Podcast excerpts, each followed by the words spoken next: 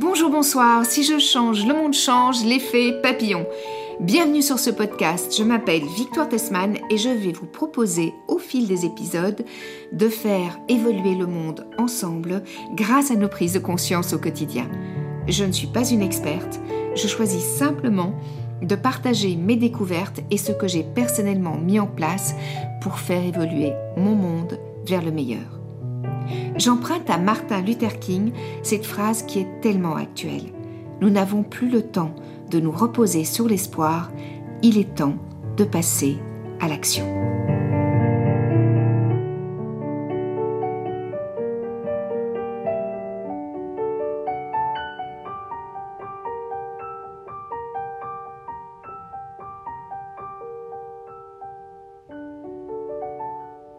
Bonjour Audrey, ravie de te recevoir sur ce podcast. Si je change, le monde change, l'effet papillon. Voilà, on se connaît un petit peu. Un petit peu. Hein Mais comme on n'est jamais mieux présenté que par soi-même, mhm. j'aimerais bien que tu expliques à nos auditeurs qui tu es. Je m'appelle donc Audrey, j'ai 40 ans. Euh, je suis aujourd'hui directrice d'une école Montessori bilingue qui a ouvert ses portes euh, il y a trois ans et que j'ai créé avec euh, mon mari suite à la phobie scolaire de notre petit garçon qui avait 4 ans à l'époque. Bon, sacrée aventure de créer une école parce que euh, un petit garçon a une phobie scolaire, c'est hyper courageux. Mm. Qu'est-ce qui vous a amené à, à ça en fait? Parce que avant ça, tu étais comédienne et auteur, compositeur et interprète. Euh, tu faisais de la chanson aussi. Ouais, j'étais comédienne voix off et j'étais scénariste et chanteuse. Chanteuse, c'était vraiment dans une autre vie. C'était il y a 20 ans, il y a une quinzaine d'années encore, je chantais encore un petit peu. Et puis j'ai arrêté pour euh, écrire surtout. Ce qui m'intéressait dans le fait de chanter, c'était d'écrire des chansons. Et quand donc j'ai rencontré celui qui est devenu mon mari, qui était réalisateur de cinéma, il m'a proposé qu'on écrive ensemble. Et donc on écrivait des scénarios. Donc c'est vrai que ça n'a rien à voir avec l'éducation, mais j'avais cette passion, je lisais beaucoup de choses autour de l'éducation. Euh, et je savais qu'un jour, je ferais quelque chose autour de ça, mais je ne savais pas quoi. Euh, je pensais peut-être créer une association contre la violence faite aux enfants. Euh, c'était ces sujets-là qui me tenaient à cœur. Je lisais beaucoup de choses, d'Isabelle Filiosa, de Céline Alvarez, de Maria Montessori. Et j'étais très intéressée par les pédagogies alternatives, mais c'est vrai que de là à créer une école, il y a quand même un monde. Et puis il y a eu cette euh, phobie scolaire de notre petit garçon qui était vraiment très malheureux à l'époque, qu'on a dû déscolariser. Et pendant l'année de sa déscolarisation, en fait, on l'a déscolarisé après la Toussaint, donc en novembre. Et de novembre à septembre de l'année suivante, il n'a pas été à l'école. Et pendant tout ce temps-là, bah, on a cherché des écoles, puis on n'a pas trouvé. Ça correspondait pas. Euh, soit on n'était pas euh, les bienvenus, soit euh, ça correspondait pas tout à fait à ce qu'on imaginait. Et puis un jour, je pense que c'est Olivier qui m'a dit mais pourquoi puisque c'est un sujet qui est si important pour toi, pourquoi tu ne te lances pas? Et euh, ça je me suis dit, mais euh, non, enfin, on ne crée pas une école comme ça, j'ai pas de légitimité à le faire. Et puis j'ai commencé quand même un petit peu à me renseigner sur les formations en accéléré, sur euh, les gens qui pouvaient aider à la création d'écoles. Et puis j'ai rencontré quelqu'un qui m'a dit oui, oui, nous on, on, accompagne les gens qui veulent créer des écoles. Donc effectivement, il faut se former très vite. Et puis donc en septembre de l'année suivante, on a ouvert l'école. Voilà. Sacré challenge. Ouais. Et donc c'est aussi pour ça que je t'ai proposé, que je t'ai invité à participer à ce podcast, parce que tu es un exemple formidable de si je change, le monde change, puisque tu as changé ta vie, et d'une certaine manière, en ouvrant cette école, tu as changé la vie de ton petit garçon, mais tu permets aussi à certains parents mm. de changer la vie de leurs enfants en leur offrant une école qui est comment? Alors, elle est comment cette école? Qu'est-ce qu'elle a comme spécificité, si ce n'est qu'elle est montessorienne, on va mm. dire, et bilingue et... Oui, il y a la pédagogie Montessori qui est intéressante parce qu'elle permet aux, enfants d'aller à leur rythme, euh, elle permet euh, de respecter leur spécificité et d'accueillir des enfants qui euh, rentrent pas forcément dans le moule, en tout cas qui seraient pas très heureux dans un système classique. Il y a cette pédagogie-là qui, je trouve, est vraiment euh, intéressante en termes d'autonomie, de, ce qu'elle offre euh, pour que les enfants aient confiance en eux et soient euh, sûrs de leurs capacités. donc ça, c'est hyper important pour moi. Et c'est vrai qu'on a accueilli notamment des enfants, je pense à ce petit garçon autiste. La maman est venue me voir bah, l'année de la création, quand on était en train de rencontrer les familles en vue des inscriptions. Elle est venue me voir en me disant voilà, nous on n'a pas beaucoup de moyens, j'ai quatre enfants, euh, ce petit garçon Amine, toutes les portes se sont fermées, il a été refusé à l'école. L'année dernière, il était accepté, mais que une heure ou une heure et demie par jour parce qu'on ne voulait pas de lui à la récréation parce qu'il craignait qu'il fasse peur aux autres enfants. Euh, c'est pas un enfant du tout agressif, Amine, mais qui pouvait encore pousser des petits cris à l'époque, tout ça. voilà, donc on est désespéré. Quand j'ai vu la création de cette école, je me suis dit que c'était exactement ce qu'il fallait à mon fils, mais j'ai pas beaucoup de moyens. Et voilà, évidemment, moi, j'ai été très touchée par cette histoire. Euh, j'ai rencontré le petit garçon que j'ai trouvé très euh, attachant. Et puis j'ai décidé de l'accueillir et d'accueillir aussi sa grande sœur. Et donc, on n'a pas de système de bourse parce qu'on n'est pas du tout subventionné, pas du tout aidé par l'État mais on a décidé de prendre en charge sa scolarité, en tout cas une grande partie de sa scolarité, et de la scolarité de sa sœur. Et donc on les a accueillis tous les deux, et, c'est vrai qu'Amine, euh, ce qu'il nous offre en retour, c'est une évolution et une, une transformation euh, folle, révolutionnaire. C'est-à-dire qu'il s'est passé un monde entre le Amine que j'ai rencontré il y a trois ans et celui qu'il est aujourd'hui. Cette année, il n'avait pas d'AVS parce que sa maman a eu du mal à trouver quelqu'un. Euh, bref, il a commencé toute l'année sans AVS. Et ça s'est super bien passé. Et il en a presque plus besoin. Il parlait presque pas il y a trois ans. Aujourd'hui, il a des conversations avec tout le monde. Il a des amis pour la première fois de sa vie. Il a rattrapé son retard. Enfin, c'est incroyable. Et donc, ce qu'il offre en retour est juste. C'est la plus belle des récompenses, quoi. Alors tu disais quelque chose d'intéressant, tu disais euh, on n'a pas du tout d'aide, on n'est pas soutenu euh, financièrement par l'État. Mm. Donc évidemment, ce type d'école est, proposé à des parents qui peuvent se le permettre. Tout à fait.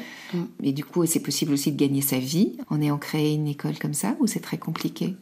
C'est pas évident. Euh, moi, je me suis pas versé de salaire depuis la création de l'école, mais c'est pas grave parce que je sais que d'une part, ça sera rémunérateur à un moment ou à un autre. C'est en train de le devenir de plus en plus et aussi parce que ce que ça m'apporte d'un point de vue personnel est, tellement fort et tellement gratifiant mhm. que euh, je peux bien attendre. Et puis j'ai aussi la chance d'avoir euh, un mari qui gagne bien sa vie euh, en réalisant des films ou des choses pour la télé et qui fait qu'on peut se permettre ça. Donc c'est une grande chance. Ouais, donc c'est comme une redistribution. En tout cas, vous ouvrez la porte à des personnes qui n'auraient peut-être pas les moyens, et comme les parents de ce petit Amine, c'est formidable. On a quelques familles comme ça qui payent euh, un tiers de ce qu'ils devraient payer parce qu'on a eu envie de les aider. Quoi. Donc c'est pas un système de bourse, mais c'est comme un système de bourse finalement. Ouais. Et donc le sujet de ce podcast, c'est si je change, le monde change, l'effet papillon. Quand une école comme celle que tu as créée et qui donc euh, permet à des enfants euh, de découvrir un enseignement différent, de, se responsabiliser, de tenir compte de l'autre différemment, d'être en interaction avec l'autre différemment. Toi, ton espoir, c'est quoi finalement en créant une école comme ça, au-delà du fait que tes enfants à toi sont heureux puisqu'ils euh, ils ont la chance d'être dans une école où ils s'épanouissent? Le but à court terme, c'est de pouvoir aller le plus loin possible, de les accompagner euh, tout au long de leur scolarité, donc de créer des espaces qui accueille des tranches d'âge de plus en plus élevées au fur et à mesure des années, donc de créer un collège, puis de créer un lycée. Donc d'aller jusqu'au bac. D'aller jusqu'au bac. Oui. Avec cette pédagogie, avec euh, toujours cette philosophie d'empathie, où on enseigne l'empathie dans les classes, on enseigne la philosophie des 6 ans. Donc de les accompagner le plus tard possible. Et l'idée, effectivement, c'est que bah, c'est de créer, euh, là on a 52 familles, ça va être de plus en plus d'enfants et de familles touchées, puisque on aspire à grandir, donc à accueillir une centaine, puis 200 euh, familles. Quand je dis famille, c'est parce que je pense vraiment que quand l'enfant est heureux, ça impacte l'ensemble de la famille. Mhm. Oui, euh, donc l'idée, c'est d'avoir comme ça une poignée d'enfants conscients, éveillés, tournés les uns vers les autres, tournés vers le monde, et qui vont eux-mêmes impacter à leur mhm. niveau euh, tout leur entourage. Donc je me dis qu'effectivement, en faisant ce qu'on peut à notre échelle, on permet euh, que l'effet domino soit euh, infini. Oui, je me souviens que quand on s'était rencontrés euh, lors de vacances, on avait parlé avec Simon de sujets qui me concernent, comme voilà le plastique, les produits alimentaires biologiques, enfin toutes ces choses-là. Et je me souviens que la fois d'après, quand on s'est rencontrés, il m'avait amené un, presque un petit dossier en fait avec euh, ce qu'on peut manger, ce qu'on peut pas manger, comment il faut manger. Donc euh, cette école en fait, elle propose ça aussi, c'est-à-dire de finalement, je reçois des informations, des informations que je trouve cohérentes et pertinentes, et, qu'est-ce que j'en fais et comment j'ai envie de le partager, en fait. Tout à fait. Alors, Simon, donc c'est mon petit garçon, il s'est passionné pour. Euh, alors, c'est un enfant donc précoce qui se passionne donc pour plein plein de choses, et à un moment, il était très intéressé par cette question de des petits gestes qu'on pourrait faire pour sauver la planète, et notamment en termes de consommation. Et c'est venu d'une discussion son père lui expliquait à quel point, parce qu'il voulait un coca, il devait avoir 5 euh, ou 6 ans, il voulait un coca, et mon mari lui expliquait que coca euh, n'était pas une très belle marque pour telle et telle raison. Et il dit ah bon, donc il, était, il le regardait avec des grands yeux, et puis il lui a parlé de Monsanto. C'était l'année du CP, il avait 6 ans. Il a dit mais j'ai envie de faire un exposé en classe sur tout ça pour dire aux enfants de plus manger de Kinder, de plus boire de Coca, d'acheter du bio, euh, tout ça. Donc c'est vrai que nous on achète bio depuis longtemps, mais il savait pas vraiment pourquoi. Mm. Donc il a pris conscience ce jour-là de toutes ces choses-là et il a fait un exposé. Et je me souviens qu'il était très stressé. Il disait ça va pas intéresser les, enfants de la classe. Et même après, il m'a dit je, je sais pas si ça a intéressé euh, ma classe et tout ça. Et puis en fait, moi j'ai eu des mails ou des, appels des parents. Ils me disaient bah merci, euh, grâce à Simon, euh, on peut plus acheter ci, on peut plus acheter ça. Donc en fait, effectivement, il, il a eu un impact. Il a même eu un impact sur son maître qui lui a dit Mais depuis que tu as fait ton exposé, euh, j'achète plus de Nutella. Voilà. Et, donc, effectivement, c'est le genre de choses qu'on fait dans l'école qui ont l'air de pas grand chose et qui, en fait, euh, changent beaucoup. Oui, et qui sont vraiment cet effet papillon, en fait. Un petit garçon de 6 ans qui transmet euh, à ses copains de classe ce qu'il a découvert et, et, ça produit son effet, j'ai envie de dire. Bon, ben, c'est super. C'est vraiment formidable. Et c'est vraiment ça, en fait, l'idée de ce podcast. C'est comment chacun à notre niveau, en étant en cohérence avec ce qu'on est à un moment T, parce qu'on peut évoluer et que ce qu'on est à un moment T n'est pas moins bien que ce qu'on sera plus tard. C'est juste, euh, on est euh, différent à, certains moments de nos vies, on a des prises de conscience différentes, mais ce qu'on est à un moment T a une incidence sur les autres et sur le monde, en fait.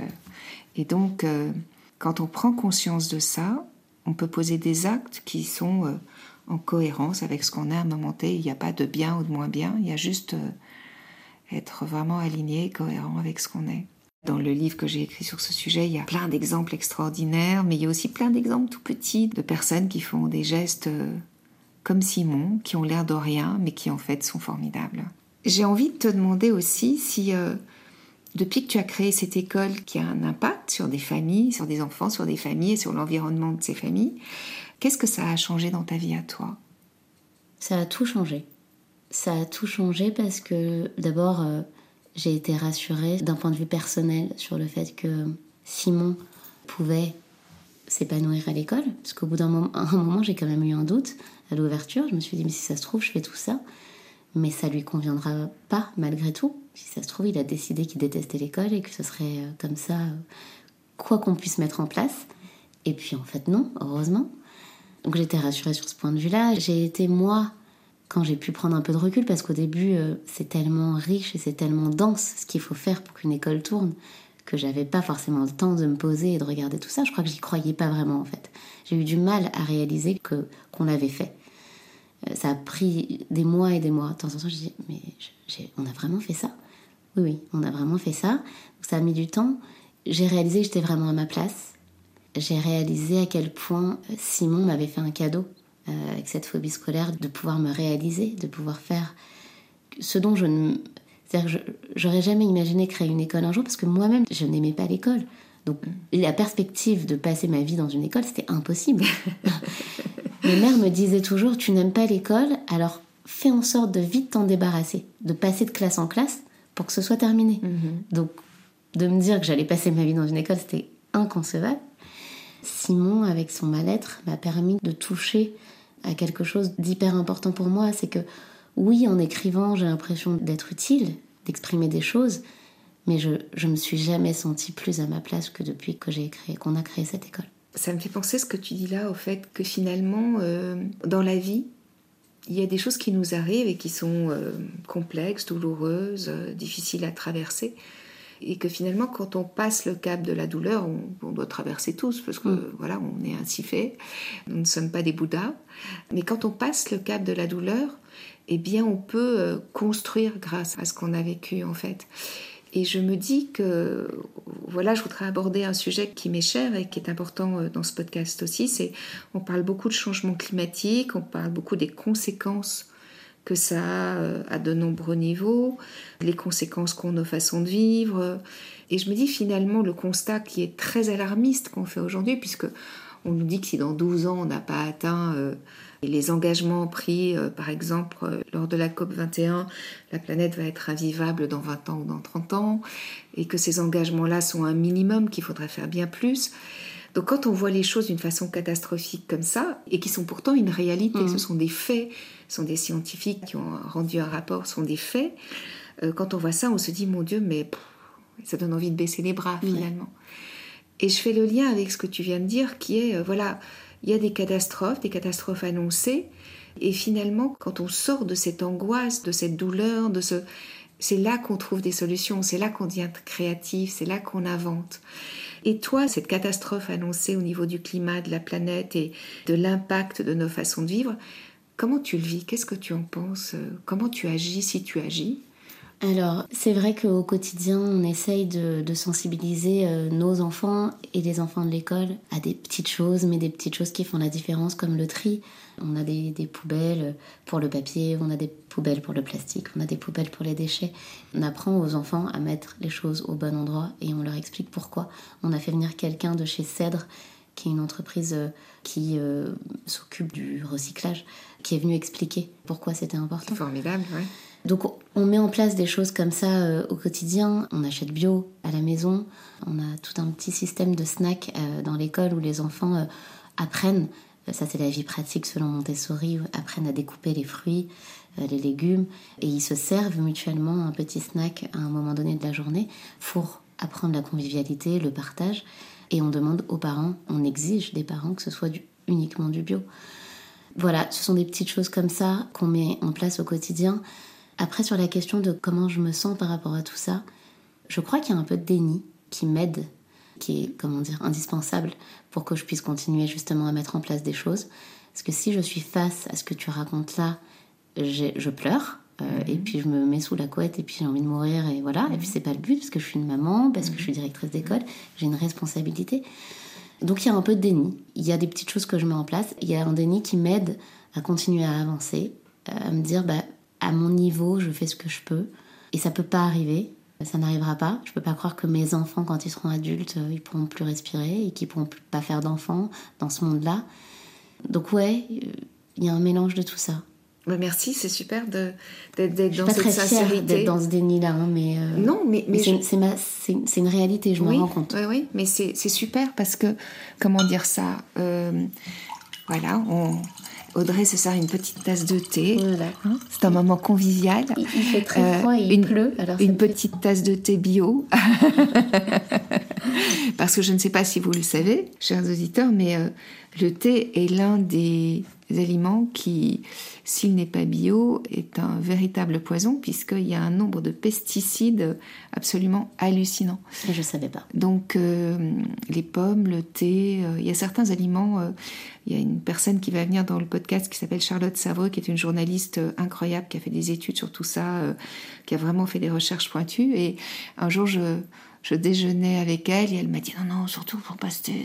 Voilà. Donc depuis, je fais très attention à ne consommer que, du, thé bio, par exemple. Et donc ce que tu dis, moi je te remercie pour ta sincérité parce qu'on est très nombreux. Il y a énormément de personnes qui ne peuvent pas accepter cette réalité potentielle. Je dis bien potentielle parce que c'est là où on en est aujourd'hui, mais peut-être qu'on arrivera à autre chose. Et euh, peut-être qu'on arrivera à faire des miracles. Mm. Moi, j'aime bien croire aux miracles. Je trouve que c'est merveilleux. Regarde ce que tu as fait avec ton petit garçon et cette école. C'est une forme de miracle, d'une certaine manière. Mm. Donc, euh, ne pas sombrer dans le pessimisme et être de plus en plus nombreux, euh, comme le mouvement des colibris le suggère, c'est-à-dire à faire sa part le mieux possible, mm. bah, c'est déjà formidable. Et puis, quand on est conscient du déni dans lequel on est, Là, c'est la psy qui parle. on n'est déjà plus dans le déni, on est dans le refoulement. et donc, on a déjà fait une part de chemin. C'est vrai. Audrey, merci infiniment. Je voudrais terminer ce moment que nous passons ensemble, cette conversation, par un petit euh, questionnaire de Proust à ma façon. Ok. Donc, je voulais te demander si tu étais un animal, quel animal tu serais et, et pourquoi tu serais cet animal-là? C'est une très bonne question. Alors, je vais dire un truc hyper euh, prétentieux, mais euh, en tout cas, j'aimerais être une colombe. Waouh Mais pourquoi c'est prétentieux une colombe? Parce que c'est le symbole de la paix et parce que je, je- je- je- même si j'y aspire, je n'y suis pas encore. Mhm. Mais en tout cas, c'est ce qui me vient comme ça, quelque chose de, de paisible, d'harmonieux, de qui vole, qui hein, d'insouciance. Enfin, il y a quel- il y a quelque chose de cet ordre-là. C'est magnifique parce qu'en fait, euh, finalement, c'est pas prétentieux du tout, c'est juste une aspiration. Oui, c'est une aspiration. C'est pour euh, ça que j'ai ouais. dit que c'était une aspiration. C'est magnifique, ouais. Et si tu étais un arbre, quel arbre serais-tu?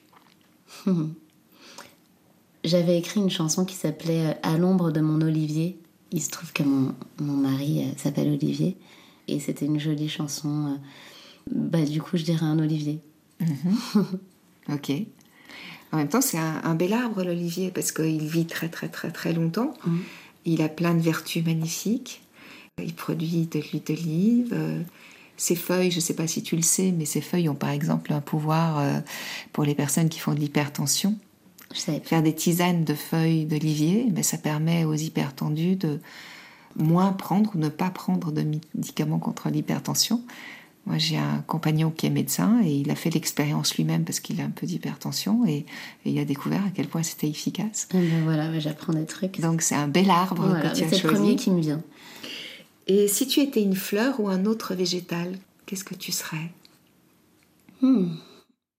Pareil, ce qui me vient comme ça, euh, sans vraiment savoir pourquoi, c'est l'orchidée. D'accord. D'accord. Le côté peut-être un peu plus euh, permanent Mhm. que euh, qu'une rose ou que ou qu'une tulipe ou que Mhm. voilà c'est ce qui me vient euh, le côté un petit peu planté euh, dont j'ai certainement besoin. Et puis il y en a de toutes les couleurs il y en a de toutes les formes. En général c'est ce que j'offre assez souvent. Oui, c'est vrai que l'orchidée, c'est une plante et donc qui produit des fleurs qui peuvent nous apporter du bonheur longtemps. ouais. Si tu étais un minéral, minéral ouais. C'est vraiment pas une question évidente pour moi. À quoi je pense là comme ça Euh, Comment elles s'appellent ces pierres euh, euh, Tu sais, qui ont des vertus un peu apaisantes, roses, souvent roses avec des petits. Un quartz rose? Ouais, D'accord. Donc pour ses vertus apaisantes. ouais, Ça correspond bien avec ta colombe. ouais. Hein? vrai. apporter la paix, apporter de la douceur, apporter ça. de la bienveillance. euh. Ouais, tout ça est cohérent. C'est ce à quoi j'aspire en tout cas. Je sais pas si je j'essaye de faire du mieux que je peux au quotidien pour Ouais. euh, apaiser. J'ai beaucoup de mamans qui viennent me voir à l'école parce que euh, elles se confient à moi et, et j'essaye toujours de, de les rassurer. Et c'est toujours très gratifiant quand je sens que j'y arrive. Donc effectivement, ça me correspond bien. Bon. Et alors là, je vais t'emmener dans l'imaginaire. Si après une vie bien remplie, tu décidais de te réincarner sur cette planète Terre, Mhm. comment serait le monde que tu découvrirais? Qui serais-tu et que ferais-tu? Waouh. Euh, comment serait le monde que je découvrirais? J'espère qu'il sera euh, soigné, guéri, qu'il y aura encore des animaux, qu'il y aura encore euh, des plantes, des arbres, de quoi respirer, qui sera calme. Euh, et en quoi je me réincarnerais? En quoi j'aimerais? Qui serais-tu et que ferais-tu? J'aimerais bien, euh, c'est très paradoxal que je vais te dire, mais j'aimerais bien avoir une vie tellement remplie, tellement euh, euh, riche, que je n'aurais pas besoin de revenir. Ça veut pas dire que j'aime pas la vie, j'adore la vie. Mais par exemple, là en tout cas à 40 ans, j'aurais pas envie de recommencer. C'est-à-dire que je suis beaucoup mieux aujourd'hui que je ne l'étais il y a 10 ans, que je ne l'étais il y a 20 ans, que je ne l'étais quand j'étais enfant. J'étais une enfant très tourmentée. J'ai l'impression que je vais vers l'apaisement petit à petit. Donc quand tu me dis ça, je me dis Hum, non, j'ai pas envie de revenir. Ok. Donc après une vie bien remplie, tu serais heureuse de ne pas revenir. Ouais, Très bien, c'est super. j'en suis là aujourd'hui. Peut-être Ouais, que dans. 10 ans, je te dirai autre chose. Ouais. Et je voudrais terminer en te demandant quelle est l'actualité de ta vie, de ton école, mais aussi peut-être en dehors de ton école. Je sais que tu as d'autres projets parfois aussi. Quelle est ton actualité? Alors l'actualité, c'est euh, déjà de me poser euh, après cette rentrée bien remplie. Donc ça a été euh, très dense, très rock'n'roll. C'est toujours. Euh, je suppose qu'avec la situation actuelle, avec la Covid et tout ça, ça doit pas être évident non plus. C'est pas évident. Pareil, je dirais pas que je suis dans le déni, mais j'essaye d'avancer et de pas trop m'attarder là-dessus. Je dis bah voilà, ça existe, c'est une réalité. On prend des précautions, on fait ce qu'il faut. Après, euh, je ne vis pas dans la peur de fermer l'école parce qu'il va y avoir un cas, de je fais pas comme si ça n'existait pas, mais en tout cas, j'essaye d'avancer euh, sans mhm. trop m'en préoccuper. L'actualité, là, c'est voilà, de réaliser aussi que on vient de passer le cap de la rentrée de la troisième année. Ça se passe de mieux en mieux d'année en année parce que c'est de plus en plus euh, connu. On est de plus en plus sur un terrain connu et, donc euh, moins compliqué à gérer, mais c'est quand même très dense. Et puis de commencer à réfléchir à la création d'une nouvelle classe on a deux classes de 3-6 ans et une classe de 6-10 ans, mais il va y avoir beaucoup de monde qui va arriver en 6-10 et pas assez de place. on va devoir créer une classe supplémentaire de primaire. Euh, donc ça, c'est l'urgence pour l'année prochaine. Donc il va falloir trouver des locaux, soit changer complètement de lieu, soit trouver une annexe. Ça va demander beaucoup de recherche et d'énergie. Et puis euh, ce projet aussi de création du collège, qui sera soit pour l'année prochaine, soit pour l'année d'après. Et là, pareil, c'est encore une nouveauté, quelque chose qu'on ne sait pas faire, parce qu'on n'a pas euh, expérimenté, parce que le collège, ça veut dire plusieurs profs, ça veut dire euh, des exigences euh, qui sont déjà importantes en primaire, mais qui le sont encore plus plus on avance en âge. Donc voilà, c'est ça l'actualité. Quelle magnifique actualité. Merci infiniment, André. Merci à, toi, Victoire. Merci d'être cet artisan d'un monde qui évolue, qui change et et d'être un papillon. Voilà. Merci beaucoup.